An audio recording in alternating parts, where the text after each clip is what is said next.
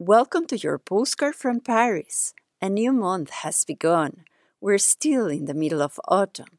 The reminder of change is all around in every step we give outdoors. Today, I invite you to pause and reflect on the journey ahead, the new month that has started. What is your intention for November?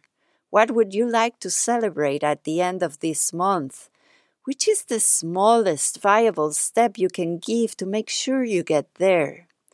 Have you thought on which is the best way to start and end your days to make sure you're taking care of yourself? And can you think of one person that can support you along the way?